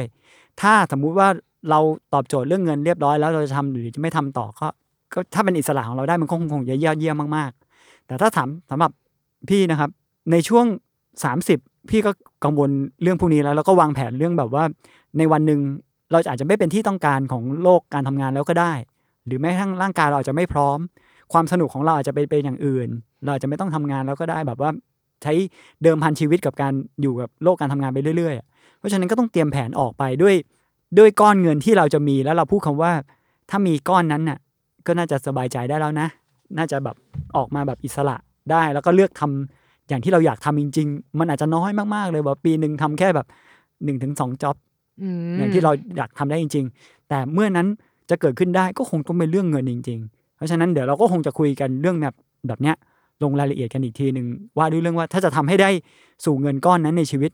มันคืออะไร แต่ในระหว่างนี้เชื่อว่าแต่ละคนยอดมันคงเป็นยอดในฝันมากๆเลยว่าแบบเออ ต้องมีสิบล้าน มีอืมถ้ามักน้อยหน่อยสี่ล้านเขาบอกสี่ล้านหลังเกษียณเนี่ยจะพอบางคนนะบางคนอืมแบบมีตัวเลขว่าถ้าสี่ล้านหลังเกษียณพอ ก็ขึ้นอยู่กับไลฟ์สไตล์ในช่วงเวลานั้นของเราว่าเรากินอยู่แค่ไหน แต่ว่าพี่จะแนะนำนิดนึงว่าถ้าเกิดสมมุติว่าก่อนที่จะไปถึงตัวเลขนั้น เราอยู่ในสังคมเอเชีย อาจจะไม่ได้อยู่กับโลกชาวตะวันตกที่ทุกคนออกจากบ้านไปตั้งครอบครัวเล็ก ๆ ของตัวเอง หรือไปอยู่อย่างอิสระคนเดียวเนี่ย เราลองดูว่าจริง ๆ แล้วถ้าไม่ไม่ปฏิเสธการตัดขาดจากครอบครัวไปอยู่ชีวิตคนเดียวเนี่ย มันพอจะเพิ่มความเป็นไปได้ในการอยู่แล้ว ไม่ทุกข์ทรมานบ้างไหมอะปาง สมมุติว่าเรามองว่าถ้าสมมุติว่าบางคนก็อาจจะไม่แต่งงาน แล้วก็อยู่ได้ดูแลพ่อแม่ตอนแก่ด้วยอืมแล้วก็ใช้ฟ a ซิลิตี้บางอย่างที่ คนรุ่นพ่อแม่เราเหนื่อยสร้างมาทั้งชีวิต แทนที่จะปล่อยให้เป็นบ้านร้างๆ ก็สมมติอยู่กับพ่อแม่ไปเนี่ย แล้วเราไม่ต้องไปสร้างหนี้อีกที่เราต้องผ่อนบ้านไปอีก 30 ปี แล้วอยู่บ้านกับพ่อแม่ อันนี้ลองลองยกขึ้นมาเป็นเลยว่า พอจะเป็นความเป็นไปได้ให้ให้เหล่าชาวฟรีแลนซ์เนี่ยสบายใจขึ้นได้บ้างไหมอืมพี่เต้ยคือบอกว่าถ้าเกิดว่าคือสรุปอะไอ้การทำงานบริษัท หรือการทำฟรีแลนซ์อะสุดท้ายมันคือการทำงาน มันก็คือเรื่องของเงินแหละ ถ้าวันหนึ่งเรามีเงินเก็บมากพอ เราก็จะสามารถเลือกงานได้ ทีเนี้ยคือด้วยความที่ปางอะเพิ่งทำงานมา ไม่นาน เรียกได้ว่าช่วงที่ผ่านมา เรียกได้ว่าเดือนนี้เลยแหละ เป็นครั้งแรกที่ปางปฏิเสธงาน ซึ่งคือปางอะเป็นคนที่แบบว่าช่วงโควิดน่ะเนื่องจากแห้งมาก พอหลังโควิด แล้วมีงานอะไรเข้ามา คือรับทุกอย่างแบบทุกอย่างจริง ๆ เดือนหนึ่งออกกองแบบรัวกระหน่ำมาก จนกระทั่งวันหนึ่งเนี่ยเออปางอะ อะสมมตินะปรางต้องไปออกกอง MV วันที่สิบห้าอย่างเงี้ยแล้วปรากฏว่ามีอีก MV หนึ่งติดต่อมาให้ออกสิบเอ็ดกับสิบสามด้วยเนี่ย ตอนแรกด้วยความที่แบบเฮ้ยเราแบบเลือดวัยเยาว์เลือดนักสู้เราแบบเต็มที่เว้ยมาออกกองวันเว้นวันลุย โหจู่ๆก็คิดได้ว่า ไม่ได้ว่ะอืมคือปังไม่รู้นะว่าปังอะแบบเป็นไมเซ็ตคนแก่หรือเปล่าว่าแบบเฮ้ยปังเหนื่อยอะคือจู่ๆมันก็มาถึงจุดที่แบบ มันเบิร์นมันไม่ได้ใช่คำว่าเบิร์นเอาแต่ว่าจู่ๆเราก็มีเวลามานั่งตระหนักคิดกับตัวเองว่า ถ้าเรารับไปหนึ่งทำได้ดีจริงปะวะอืมอืมอืมอันเนี้ยสำคัญสำหรับปางนะอันนี้คือปังแชร์เลยว่าหนึ่งคือ เราจะมีเวลาที่จะเตรียมงานสำหรับวันที่สิบห้าจริงไหมสองคือไอการออกกองอะเอ่อถ้าเกิดใครไม่เห็นภาพมันก็คือการทำงานแบบเอาดอทำงานแบบไม่ได้นั่งนั่งเก้าอี้อะเวลาแบบสิบสองชั่วโมงที่เราอาจจะแบบก้นไม่ได้แตะเก้าอี้เลยอะวันเว้นวันอะ ไม่ไหวว่ะในขนาดที่เราอายุแค่ยี่สิบสี่เองนะแต่สำหรับปางมันไม่ไหวอะแต่ว่าโอ้โห มันเป็นงานของเพื่อนเราอะมันเป็นงานของคนที่เรารู้จักเงินแบบจะไม่ได้เยอะนะ เราอยากทำมากโอ้โห ปางต้องตัดใจที่จะไม่รับเนี่ย เป็นเรื่องที่แบบปางเจ็บปวดนะ เพราะว่าปางยังรู้สึกว่าเฮ้ยเรายังไหวเรายังไหว แต่กลายเป็นว่า พอทำมาสักพักอะปางเริ่มเห็นความสำคัญและหัวใจของการเป็นฟรีแลนซ์คือการ เลือกที่จะทำและเลือกที่จะไม่ทำงานอืมีคนแชร์ว่าบางที เอ้ย เราแบบมีคนหาฟรีแลนซ์ทำงาน บริษัทหาฟรีแลนซ์ทำงาน เชียร์ถ้าเราปฏิเสธงานไปครั้งหนึ่งอะอืมครั้งที่สองเขาจะโทรมาหาเราไหมวะอืมอาจจะไม่โทรแล้วก็ได้ เออปางรู้สึกว่ามันเป็นเรื่องของความแบบใจแข็งเลยอะพี่ เหมือนกับช่วงที่ผ่านมาเนี่ยมันก็คือเป็นช่วงสิ้นปีที่ผ่านมา มันก็จะเป็นแบบวันหยุดยาวมากอะไรเงี้ย เพื่อนปางตระกูลที่แบบปางก็จะมีเพื่อนที่ทำงานบริษัท บางคนยังเรียนหมอฟันอยู่เลยอะไรอย่างเงี้ยเขาก็จะมีวันหยุดยาว ซึ่งด้วยความที่เราอะเป็นฟรีแลนซ์เราก็จะแบบมี time zone ไม่เหมือนกับคนอื่นเขาคือทุกเสาร์อาทิตย์ที่เพื่อนนัดกันปางจะไม่ว่างปางไม่เคยว่างเลยปางไม่เข้าใจว่าทำไมทุกคนต้องนัดกันออกกองเสาร์อาทิตย์ด้วยวะอืมแต่วันจันทร์ถึงศุกร์หาเพื่อนไปเที่ยวไปคาเฟ่กันเมืองช่วงก่อนโควิดอะไรเงี้ยไม่มีใครไปด้วยเลยอืมกลายเป็นว่าเราแบบกลายเป็นมนุษย์เหงา มันแบบมันไม่ใช่ work life balance อย่างเดียวมันคือการแบบ อยู่ในสังคม การมีเพื่อนการมีอะไรอย่างนี้ด้วย เพราะว่าพอเราเป็นฟรีแลนซ์อะเราก็ไม่ได้ทำงานกับกลุ่มคนเดิมๆเราก็อาจจะแบบไม่ได้เรียกได้อย่างเต็มปากเต็มคำว่า เรามีเพื่อนร่วมงานจริง ๆ อะไรอย่างเงี้ยแล้วพอวันหนึ่งอะย้อนกลับไปที่กลุ่มเพื่อนกลุ่มนั้นก่อน ช่วงแบบพฤศจิกพวกช่วงธันวา มันก็จะมีวันหยุดยาวเพื่อนนัดกันไปภูเก็ตกัน ตอนนั้นก็คือ นัดกันไปยาวแบบสามสี่วันอะไรเงี้ยกลายเป็นว่าปางเป็นคนเดียวที่ไม่สามารถตอบเพื่อนได้ ว่าจะไปดีไหมวะอืมเพราะว่าถ้าสมมุติตอนนั้นมีโปรเจกต์หนังใหญ่มีโปรเจกต์ใหญ่เข้ามาที่แบบเฮ้ยโคตรน่าทำเป็นโอกาสแบบ once in a lifetime อะอืมอืมเออคือเราก็คงไปไม่ได้อะปางเป็นคนเดียวที่แบบเฮ้ยเดี๋ยวเดี๋ยวกูจองตั๋วเครื่องบินทีหลังเลย รับปากไม่ได้วะกลายเป็นว่าเฮ้ยการทำงานบริษัทการยังเรียนหนังสืออยู่เนี่ยมันชัดเจนมากปิดเทอมตอนไหน หยุดตอนไหน ท้ายปีมีวันหยุด 12 วัน มันมันกลายเป็นความมั่นคงในรูปแบบที่ ชาวฟรีแลนซ์ที่ใจไม่แข็งพอ ที่จะพูดได้ว่าเฮ้ยสามวันเนี้ยเราจะไม่รับงาน ไม่กูไม่สนใจ ต่อให้เป็นงานอะไรก็ตามทีไม่กูจะไม่ฟังปางอะใจไม่แข็งพอ เพราะว่าด้วยความที่เราเพิ่งเป็นฟรีแลนซ์เราเพิ่งแบบทำงานอะไรเงี้ยไม่กล้าปฏิเสธงานเลยอะพี่ จนพอผ่านเวลาผ่านมาเนี่ยสามสี่เดือนเนี่ย กลายเป็นพอเราเริ่มที่จะปฏิเสธงานตอนเนี้ยมันเป็นความหวั่นกลัวในใจลึกๆเลยนะพี่ว่าแบบการปฏิเสธงานไปหนึ่งครั้งเนี่ย กับ ชีวิตการทำงานของหนูอีกสักสี่สิบปีเนี่ยมันเอฟเฟกต์ไหมมันอะไรไหมน่ากลัวอะพี่เนาะมันเป็นมันเป็นสิ่งที่ให้คำตอบไม่ได้เนอะไม่มีใครจะมาชี้เราบอกว่าจงรับงานนี้เลยไม่มีผู้จัดการส่วนตัวที่แบบมามาชี้แล้วบอกเราว่าไม่เป็นไรหรอกปฏิเสธไปงานนี้เดี๋ยวพี่หางานอื่นให้ได้ คือทางเดียวคือดูดวงเลยอะพี่เออคือต้องดูดวงว่าเดือนนี้ห้ามปฏิเสธนั่นสิงานหรือเปล่าอืมเออมันเลยกลายเป็นแบบคำถามของความไอ้ยั่งยืนของการเป็นฟรีแลนซ์นี่แหละว่า ถ้าเป็นฟรีแลนซ์ไปเรื่อยๆอะพี่มีเวลาแบบ มีมีวิธีการจัดการกับเวลาในหนึ่งปีไหมเช่นอะช่วงนี้พี่จะปิดเทอมช่วงนี้พี่จะไม่รับงานเสาร์อาทิตย์นี้พี่จะแบบล็อกอะไรอย่างเงี้ยแชร์ตั้งแต่แบบต้นๆจนถึงปัจจุบันเลยก็ได้พี่ ถ้าไม่ถ้าจะปฏิเสธงานนี่นะครับ จะให้ฟรีแลนซ์รุ่นน้องๆ เนี่ยใช้เกณฑ์วัดที่แบบว่าถ้ามันเอาเปรียบเราเกินไปเนอะมันเป็นเงื่อนไขที่จะถูกเอาเปรียบมากๆอะก็ให้ปฏิเสธได้อย่างสบายใจไว้เลยว่า ไม่ต้องคิดอะไรมากหนึ่งงานแบบเอาด่วน เงินไม่เยอะอือฮึ แล้วก็งานนั้นไม่ค่อยสำคัญมากอือฮึนี่บอกทำทำๆเหอะไม่มีใครสนใจหรอก ถ้าถ้าเป็นสามคอมโบเซตเนี่ย ตัดสินใจเดอะอย่าไปรับนะครับ เสียเสียพลังงานเสียเวลามากเลยคือเขาเอางานที่ไม่ได้มีคนไม่ได้เห็นคุณค่าของเราเนี่ย มาให้เรา แล้วก็เร่งรัดเอาแบบงานทำเร็วๆ แล้วก็ค่าตอบแทนน้อยๆเนี่ยค่าตอบแทนไม่ยุติธรรมเนี่ยก็ต้องให้ปฏิเสธไปอย่างชัดเจนก็คือพี่จะใช้เกณฑ์ในการรับงานของตัวเองอันเนี้ยถ้ามี ลักษณะงานแบบนี้ก็ต้องขอโทษ แต่ก็ต้องตอบให้ดีๆบางทีฟรีแลนซ์ก็ต้องมีศิลปะในการปฏิเสธเนาะค่ะพูดว่าเออขอขอดูคิวก่อน ซึ่งคิวกูว่างมากเลยอะทั้งตลาดเดี๋ยวขอเดี๋ยวขอโทษทีนะเดี๋ยวเดี๋ยวโทรกลับไปทีขอเช็คคิวนิดนึงอุ้ยไม่ว่าง เออขอขอโทษด้วยไม่ว่าง อ่าเออทุกคนคะก็ไปดันรู้กัน ค่ะ ค่ะ แล้วก็ส่วนเรื่องความสำคัญของของครอบครัวเนี่ย ถ้าเกิดครอบครัวเข้าใจได้ เพื่อนฝูงที่เรานัดเข้าใจได้เนี่ย เราว่าถ้ามันเป็นโอกาส ที่ประเภทที่แบบว่าครั้งเดียวในชีวิตนะมึงแบบว่า แต่เราด้บไม่รู้มันจะมาหรือเปล่าใช่ไหมไงพี่เรื่องแบบนี้เขาต้องทำใจไว้ก่อนว่า ขนาดเราอยู่ภูเก็ต แล้วต้องบินกลับมาก็ต้องยอมว่ะถ้ามันเป็นตั๋วที่แบบว่า ถ้ามันเป็นงานประเภทที่เดี๋ยวได้ทำงานฮอลลีวูดนะเว้ยไปถ่ายสิงคโปร์นะเว้ยอะไรเงี้ยนะปางต้องทิ้งตั๋วแล้วล่ะปางจองตั๋วไปแล้วทิ้งเลย หรือเลื่อนอะไรสักอย่างหนึงก็ได้เนี่แบยบรอพ้นงานก่อนแล้วค่อยไปเที่ยว มันต้องยอมแบบบางทีไม่รู้นะ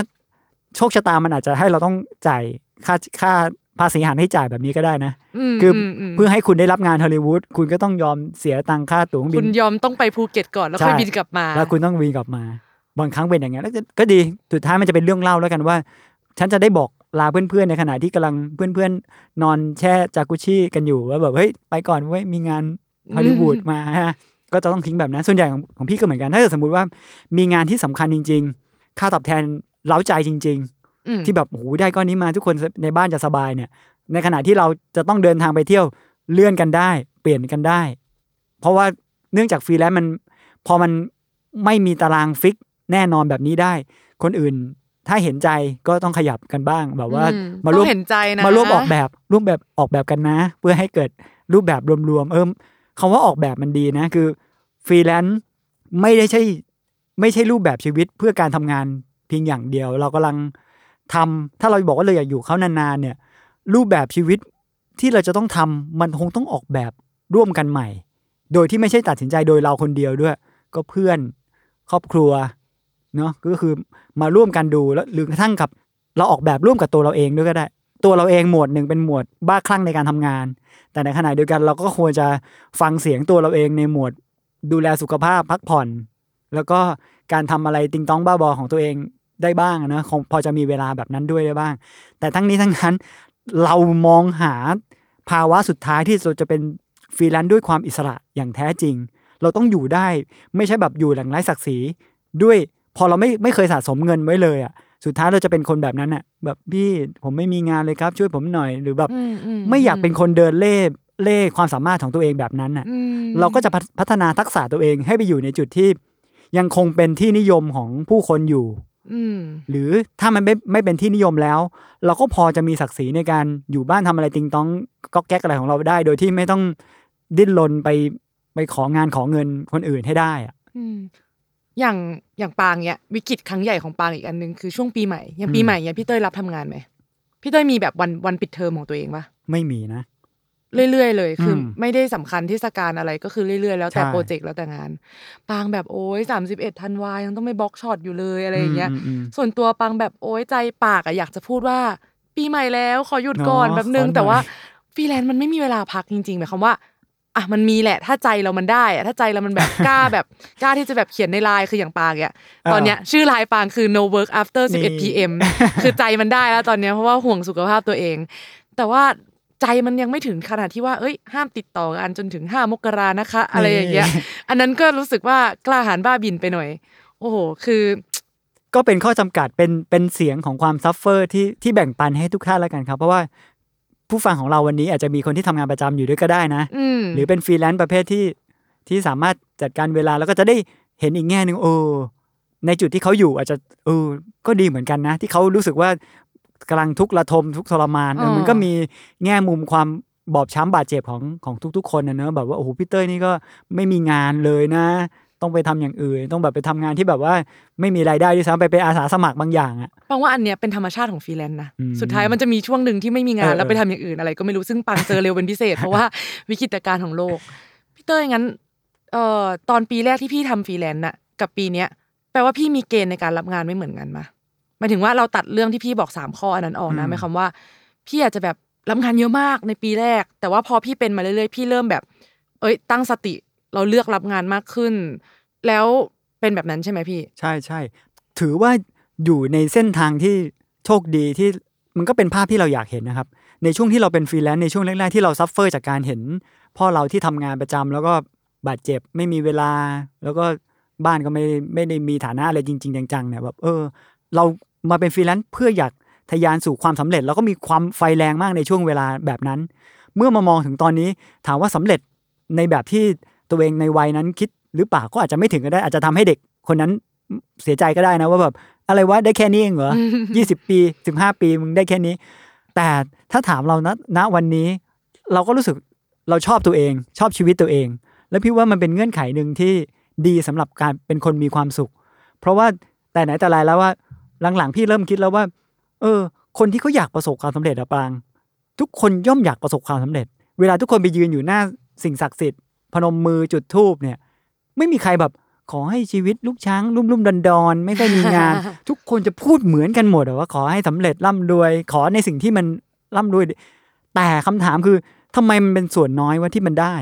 ทำไมมีคนจำนวนไม่มากนักที่แบบสามารถมีชีวิตอิสระชีวิตที่ตัวเอง แบบมีชื่อเสียงสำเร็จในแบบที่ตัวเองทุกคนใฝ่ฝันกัน เพราะฉะนั้นเราก็เลยเข้าใจแล้วในวันที่แบบว่าอายุ 40 30ปลายๆก็พูดได้แล้วว่า ยอมรับไปเลยว่าชีวิตนี้อาจจะไม่รวยก็ได้นะอืมอาจจะไม่สำเร็จโด่งดังก็ได้นะ คืออาจจะไม่ได้มีเงินทองเป็นร้อยล้าน เพราะฉะนั้นยอมรับไปเลยว่าเราจะไม่มีทางสำเร็จแบบนั้นก็ได้ แต่สิ่งที่เราอาจจะรวยกว่าคนรวย อาจจะสำเร็จมากกว่าคนที่ประสบความสำเร็จได้ ก็คือเป็นคนที่มีความสุข เป็นคนที่ชอบชีวิตตัวเองอืมเพราะคนรวยคนประสบความสำเร็จจำนวนไม่น้อย ก็อาจจะไม่ชอบชีวิตตัวเองก็ได้ อาจจะไม่มีความสุขก็ได้ อาจจะมีทุกข์ระทมอยู่ในใจ ภายใต้เปลือกนอกที่แบบโอ้ยมีเงินมากมายนะเว้ยกูร่ำรวย กูมีกิจการกูมีนู่นก็ได้ เพราะฉะนั้นสิ่งเดียวที่คนในฐานะบ้านๆอย่างพวกเราคนชั้นกลางอย่างพวกเราจะพอจะทำได้ พี่ว่าก็คือแค่นี้ เราอาจจะไม่ต้องมีเงินถึงขนาดอิสระได้ จนถึงกับงอมืองอเท้าไม่ต้องทำงานเลยก็ได้ แต่พี่ว่ามันเป็นสิทธิ์ของเราที่เราจะสามารถชอบชีวิตตัวเอง มีความสุขกับตัวเองทำชอบนั่งแคสเกมสมมติปางทำถ้าขอแค่ในวันหนึ่งวันในหนึ่งสัปดาห์ ในปีหนึ่งมีโอกาสได้ทำสิ่งเหล่านี้บ่อยๆทำสิ่งก็แก๊กอะไม่มีประโยชน์อืมได้บ้างอืมแล้วก็รู้สึกเออดีจังเลยว่ะวันนี้ก็เหนื่อยงานเลยได้มาทำอันนี้บ้าง แล้วก็มีความสุขบ้าง แล้วก็ชอบชีวิตแบบนี้ต่อให้มันไม่ได้สำเร็จ ไม่ได้มีเงินทองมากมาย พี่ว่าแค่เนี้ยโอเคแล้วล่ะแค่เนี้ยบรรทัดสุดท้าย อืม ค่ะ อืม จากที่ฟังมาพี่เต้ย พี่เต้ยช่วยแนะนำหน่อยได้ไหมคะว่าแบบ อันเนี้ยคือมุมมองจากคนวัยสี่สองแหละ แต่ถ้าให้ย้อนเวลากลับไปเนี่ย พี่คิดว่าการเป็นฟรีแลนซ์น่ะ เราต้องปรับตัวตามวัยตามสมัย แบบเมื่ออายุมากขึ้น เรามีการปรับตัวอย่างไร สู่สำเร็จหรือว่าเคล็ดลับความสำเร็จ เป้าหมายความสำเร็จในแต่ละวัยไม่เหมือนกันเลย เพิ่งรู้เนี่ยในวัยที่แบบเท่าเนี้ยอืม ว่าเราไม่สามารถใช้ ใช้สิ่งที่เราไปฟังจากนักคิดต่างๆ แล้วเอามาใช้ได้ในกับแต่ละวัยมันไม่เหมือนกันอะอย่างสมมุติว่าถ้าเราพูดเรื่อง work life balance ตอนอายุ 40อะก็อาจจะเข้าใจได้ค่ะหรือพูดกับคนที่เคยทำงานประจำมาตลอดแล้วไม่เคยใส่ใจครอบครัว ไม่เคยใส่ใจสุขภาพพูดได้ แต่ถ้าสมมติว่าในช่วงวัย 22 23 ที่พลังงานเต็มเปี่ยม ร่างกายคุณบอบช้ำแล้วรุ่งขึ้นได้นอนนิดนึง แล้วตื่นเช้ามาก็ฟื้นฟูได้เนี่ยไม่ใช่อาจจะไม่ใช่เวลาในการรักษาสมดุลในแบบที่เอา เอาเวลามาแล้วหารสามหารสี่ว่าอะนอนเท่านี้ทำงานเท่านี้เล่นเท่านี้ บางทีคุณอาจจะต้องทำงานแบบเลือดตากระเด็นในช่วงเวลาหนึ่งเลยนะอืมคือชีวิตมันต้องไม่สมดุล อาจจะไม่สมดุลในช่วงเวลาหนึ่งเพื่อให้ช่วงเวลาหลังจากนั้นนะสมดุลน่ะช่วงเวลาหนึ่งที่พระเจ้าประทานให้คุณร่างกายแข็งแรง สู้งานได้ สมองยังปราดเปรื่อง พร้อมที่จะรับมือกับเรื่องใหม่ ๆ เปิดทักษะให้คุณมีความเฉียบแหลมในการทำอะไร ต้องลุยในตอนนั้นน่ะ แล้วก็ ดุมๆ หน้าด้านไปแนะนำตัวเองกับคนที่เราชอบเขาแบบว่าเป็นพี่ในวงการที่เราเคารพนับถือไปสวัสดีไปแนะนำตัว หรือโชว์ผลงานผ่านทางโซเชียลทำทุกวิถีทางที่พอจะทำได้ในช่วงเวลาหนึ่ง แต่แค่รีมายเล็ก ๆ แล้วกันว่า ถ้าช่วงเวลานั้นเป็นช่วงเวลายังไม่ใช่ช่วงเวลาในการอวดความสำเร็จมาก ๆ หรือว่าบอกคืนกำไรให้กับตัวเองด้วยการเสพบริโภคหรือว่าใช้เงินมากๆอะก็ขออันนึงแล้วกันว่า ในช่วงระหว่างเวลาเราสู้เต็มที่เลือดตากระเด็นนั้นน่ะก็เก็บตังค์ไว้หน่อย เพื่อให้เพียงพออะสมมุติว่าเราไล่ง่าย ๆ นะ ช่วงระยะเวลาตั้งแต่ช่วงอายุยี่สิบสามสิบสี่สิบอย่างเงี้ยครับยี่สิบเนี่ยตะลุยเต็มที่แล้วก็ไม่ต้องกลัวบาดเจ็บ เพราะว่าการบาดเจ็บทุกอย่างในช่วงเวลา 20 ก่อนจะ 30 เนี่ย มันจะเป็นบทเรียนที่ดีมากในช่วงช่วงถัดๆไปอะแล้วก็เงินเก็บในที่นี้ที่บอกว่า ให้เก็บเงินไว้บ้างเนี่ย มันอาจจะไม่สำคัญมากๆ เพราะว่าช่วงแรกๆ อายุ 20 กว่า เงินเราน้อยอะปาง ได้มาต่อให้เก็บแบบเยอะมากๆอะอือฮึมันก็ยังเงินเริ่มต้นจากเงินที่น้อยมากๆ สู้เปลี่ยนไอ้เงินเก็บหลังจากที่เราหยอดกระปุกให้ตัวเองเล็กๆน้อยๆไปแล้วเนี่ยนะเอาไปเปลี่ยนเป็นการเดินทางไปยังที่ที่เราไม่เคยไป ที่ที่มันจะสร้างแรงบันดาลใจให้กับเรา เอาไปเทคคอร์สเอาไปซื้อเครื่องมือบางอย่างที่จะต่อยอดฝีมือเราเข้าไปเนี่ย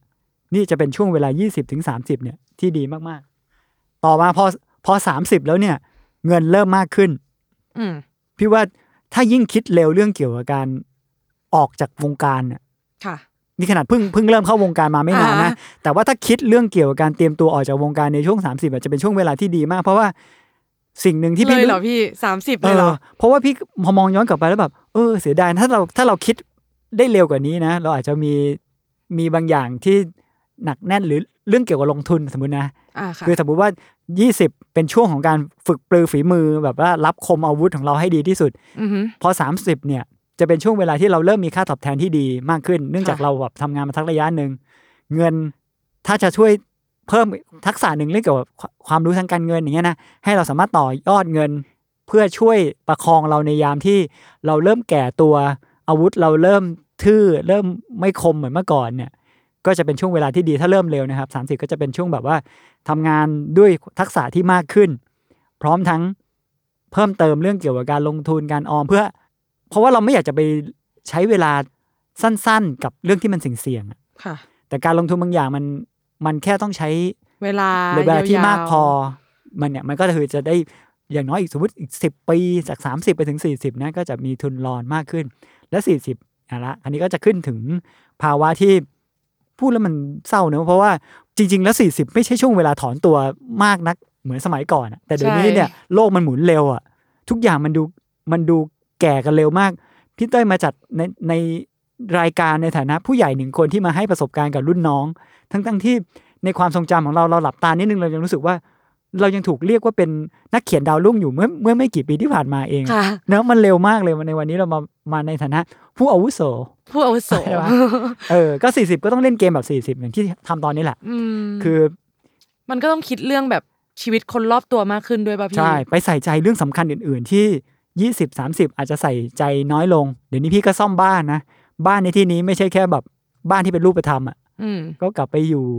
ไปดูแลพ่อแม่ ไปนั่งฟังเขาเล่าเรื่องนู่นเรื่องนี่อะไรนะไปฟังเรื่องที่เขาอาจจะพูดซ้ำแล้วเป็นสิบรอบอย่างเงี้ยนะค่ะไปนั่งเป็นเพื่อนฟัง เพราะว่านี่อาจจะเป็นช่วงเวลาเราสี่สิบเนี่ยแสดงว่าพ่อแม่ก็ต้องเจ็ดสิบกันละอืมก็เป็นช่วงเวลาที่อยากให้เขามีความทรงจำดีๆ ร่วมกัน เพราะว่าก่อนหน้านี้ทุกคนก็มัวแต่ไปวุ่นกันเรื่องงานอะก็อยากจะเป็นช่วงเวลาในการได้มีช่วงเวลาดีๆพี่ก็ได้พาพ่อแม่ไปเที่ยวอืม ในช่วงเวลาเนี้ยเออแบบเออก่อนหน้านี้ไม่เคยไปเที่ยวด้วยกันแบบมีเวลาเที่ยวกันด้วยกันจริงเออ พูดถึงตรงนี้คือจริง ๆ อะ คือพอปางเรียนจบมาแล้วตอนแรกพ่อแม่ก็ไม่ได้อยากให้เป็นฟรีแลนซ์ใช่ไหมๆพี่อืมพอพี่พูดเรื่องพ่อแม่ขึ้นมาก็นึกขึ้นได้ว่าวันหนึ่งแม่เดินมาบอกว่า เออหนูเป็นฟรีแลนซ์ก็ดีเนาะมีเวลาอยู่มีกับเวลาพ่ออยู่แม่กับว้าวดีจังเออเพราะว่าพ่อแม่ปางก็แบบหกสิบแล้วตอนเนี้ครัยบเออเขาก็แบบเออ happy ที่แบบว่า ต่อให้ยังไงเดียคือพอเราพอเรามาเป็นฟรีแลนซ์อย่างเงี้ยเรามีเวลาจริง ๆ ที่จะอยู่กับเขาอะ เขาก็เลยแบบเออ happy ขึ้นตอนแรกแบบโอ๊ยแบบทำไมไม่ไปทำงานบริษัทอะไรอย่างเงี้ยพี่ เออเอาจริงๆนะพี่เต้ยคือตอนแรกจะถามพี่เต้ยว่าห้าสิบแต่พี่เต้ยก็ไม่ถึงห้าสิบอะเนาะคือถ้าอย่างนั้นนะพี่ที่เราพูดมาทั้งหมดทั้งมวลเนี่ยมันอาจจะดูเหมือนเราเชียร์บริษัทยังไงก็ไม่รู้ แต่มันก็เป็นการแชร์ความ suffer ของชาวฟรีแลนซ์นะเนาะถ้าอย่างนั้นน่ะ จากที่พี่พูดมาทั้งหมดอะ คือมันดูเหมือนทำได้นะฟรีแลนซ์ในระยะยาวอะแต่ต่อให้ทำได้อะเราควรทำไปตลอดจริง ๆ หรือเราควรจะแบบ ไปอยู่บริษัทวะ เธอกลับไปได้จริง ๆ เหรอ โอ้นั่นเธอนะสิเนาะ เธอสัมผัสรสชาติของอิสรภาพแบบนี้แล้วเธอกลับไปได้จริง ๆ เหรอ อ๋ออย่างตัวหนูอะไม่ได้หรอกแต่ฝากแบบถึงผู้ฟังคนอื่นคือหนูเนี่ย ไม่ได้จริงๆอะพี่ เนอะ คือหนูรู้สึกเหมือนจะหนูจะกลับเป็นนกในกรงไม่ได้อะนั่นดิมันมันไม่ใช่แล้วอะยิ่งใช่ใช่ใช่คือยิ่งเป็นกรุงเทพมแต่หานครแต่คนที่เยกลับไปม่ได้เลยก็มี ก็อาจจะต้องเปลี่ยน mindset ตัวเองบางอย่าง เพื่อเพื่อรับผิดชอบว่าอาจากนี้ไปมันจะไม่ใช่แบบตื่นเมื่อไหร่ก็ได้นอนเมื่อไหร่ก็ได้แล้วนะอืม หรือว่าต้องเดินทางในตอนเช้านิดนึง ต้องทำงานที่บางทีเป็นรูทีนหน่อย ถ้าสามารถปรับวิธีคิดแบบนั้นได้ แล้วเอาทักษะทั้งหมดที่สะสมจากตอนเป็นฟรีแลนซ์ไปทำงานประจำเขาอาจจะพบโลกใหม่ที่แบบแสนวิเศษอะอืมเป็นโลกที่มีเงินเข้ามาทุกเดือน ไม่ต้องมีเดือนไหนที่เขาโอดครวญว่าแบบไม่มีงานอืมแล้วมีระบบประกันสุขภาพตรวจสุขภาพ ต่อปีมีโบนัสด้วยในบางปี อาจจะพบสวรรค์แบบใหม่ในโลกของการทำงานประจำก็ได้ เพราะฉะนั้นแล้ว ต่อให้ทำได้ต่อให้เป็นฟรีแลนซ์ไปตลอดได้พี่เต้ยคิดว่า พี่ก็ยังคงเป็นต่อไป แล้วก็จะแนะนำด้วยว่าถ้าเกิดสมมติเป็นได้นะ ยังไงมันก็ยังยืดหยุ่นกว่า คือเป็นคนทำงานบริษัทก็คือเป็นคนของเขาแปลว่าเราก็ต้องอุทิศเวลาเท่าที่เวลากฎหมายกำหนดทั้งหมดให้กับเขาอะอืมแต่ถ้าเกิดสมมุติว่าเป็นฟรีแลนซ์เวลาทั้งหมดเป็นของเรา ถ้าเราจะเอาเวลาทั้งหมดที่เป็นของเราไปทำงานให้คนอื่น ในฐานะเพื่อหาเงินก็ทำไป แต่ว่า มันก็เปิดความเป็นไปได้มากมายที่เราจะได้จัดสรรเวลาทั้งหมดนั้นน่ะเพื่อชีวิตที่เป็นของเราจริง ๆ เพื่อชีวิตที่เราจะชอบมันจริง ๆ มันมีความเป็นไปได้แม้ช่วงแรกๆจะบอก ใครจะไปทำได้ มันต้องหาเงินหางาน แต่อย่างที่บอกเราเราได้ปูทางไปแล้วว่า ใครจะนึกไม่แน่ลอตเตอรี่ที่คุณเคยซื้อไว้ลอตเตอรี่แห่งการทำงานที่คุณเปิดประตูของตัวเองเอาไว้เนี่ย มันอาจจะไปผลิดอกออกผลในวันใดวันหนึ่งใครจะรู้ แล้ววันนั้นอาจจะทำให้ รูปแบบชีวิตฟรีแลนซ์ในฝันมันเกิดขึ้นเร็วกว่าที่คุณคาดไว้ก็ได้จำนวนเงินที่คุณเคยคิดไว้ว่า มันจะเกิดขึ้นได้ มันอาจจะเกิดขึ้นทันที อาจเกิดขึ้นในวันใดวันหนึ่งในวันที่คุณอายุ45ก็ได้ อืมแต่ไม่ใช่ว่าให้ซื้อสลากกินแบ่งนะมันไม่ใช่แบบนั้นนะพี่ไม่เคยซื้อลอตเตอรี่กระดาษหนูนะก็ไม่เคยซื้อพี่เพราะหนูเออจู่ๆก็คิดว่าแต่อ๊ะเราน่าจะซื้อสี่ลอตเตอรี่เสมอเรื่องการทำงานนะคือ เวลามีโอกาส ได้ไปทำอะไรใหม่ ๆ เราก็จะคิดเสมอว่า เออ เราจะลองดูเผื่อจะทำกับมันได้ดีก็ได้ ทุกวันนี้เรียนภาษาญี่ปุ่น ไม่รู้ว่ามันจะเกิดอะไรขึ้นต่อไป พี่ว่านี่คือการซื้อลอตเตอรี่อีกใบหนึ่งของพี่อะอืม เพราะฉะนั้นโดยสรุปแล้วเท่าที่ปางฟังอะ การเป็นฟรีแลนซ์อะ มันคือดีชั่วอยู่ที่ตัวทำจริงๆนะมันคือแบบเราสามารถวางแผนชีวิตของเราได้อืมจริง ๆ เราสามารถที่จะพูดได้ว่าเรามีอิสระภาพทางการเงินทางเวลาทางทุกอย่างได้ ถ้าเราวางแผนถ้าเนื้อะมันมีมันเป็นประโยคเงื่อนไขอะใช่ เราสามารถมีสวัสดิการมีความมั่นคงได้เท่ากับพนักงานบริษัท ถ้าเราดูแลตัวเองดีจริงอืมเราไม่ต้องรอให้เขามาดูแลเรา เราต้องวางแผนตรงนี้ด้วยตัวเอง เราสามารถมีเวลาพักผ่อน ไปเที่ยวกับเพื่อนชาวบริษัทได้ ถ้าเราใจแข็งพอที่จะปฏิเสธงาน โดยสุดท้ายโดยรวมแล้วอะมันคือการใส่ใจเพิ่มขึ้น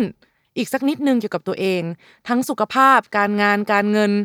ความสัมพันธ์ใดๆ ซึ่งจริง ๆ ชาวบริษัทก็ควรมี แต่พอเป็นฟรีแลนซ์เนี่ยก็คือพึงระลึกอยู่เสมอว่า เวลาอาชีพเงินทุกอย่างอยู่ในมือเราขึ้นอยู่กับว่าเราอะจะจัดการอย่างไรให้มันยั่งยืนยืนยาวไปตลอดรอดฝั่งโอ้ยี่สิบสามสิบนาทีนี่มานี่ประโยคนี้สุดยอดที่สุดเลยอะสุดยอดเลยค่ะพี่ เราปูมาตั้งนานกรอมาตอนจบก็คือได้เลยนะ จริง ๆ ตรงเนี้ยไม่เห็นต้องฟังตั้งนานค่ะ ก็ยังไงก็ขอให้กำลังใจชาวฟรีแลนซ์ทุกคน แล้วก็ชาวพนักงานบริษัทที่ตอนนี้อาจจะแบบ หลายๆคนฟังอาจจะสลับฝั่งแล้วนะเอออาจจะฟังข้อดีข้อเสียแล้วรู้สึกเอะอ๋อยังไงก็ไม่รู้ ก็ยังไงก็ขอให้กำลังใจแล้วก็หันมาดูแล balance ชีวิตตัวเองนิดนึงนะคะ แล้วก็ขอให้ทุกคนมีความสุขกับการเป็นฟรีแลนซ์กล้าหาญที่จะปฏิเสธงาน แล้วก็ดูแลครอบครัวดูแลตัวเองให้ดีด้วยค่ะ ครับผมขอบคุณทุกท่านมากนะคะ ที่รับฟัง EP ของเราในวันนี้นะคะ ก็คืออย่าลืมติดตามฟังอดาหรือยังได้ทุกวันจันทร์ทาง Spotify Apple Podcast YouTube และทุกช่องทางของ The Matter Podcast ค่ะ ขอบคุณมากค่ะ ขอบคุณครับ สวัสดีสวัสดีรับค่ะ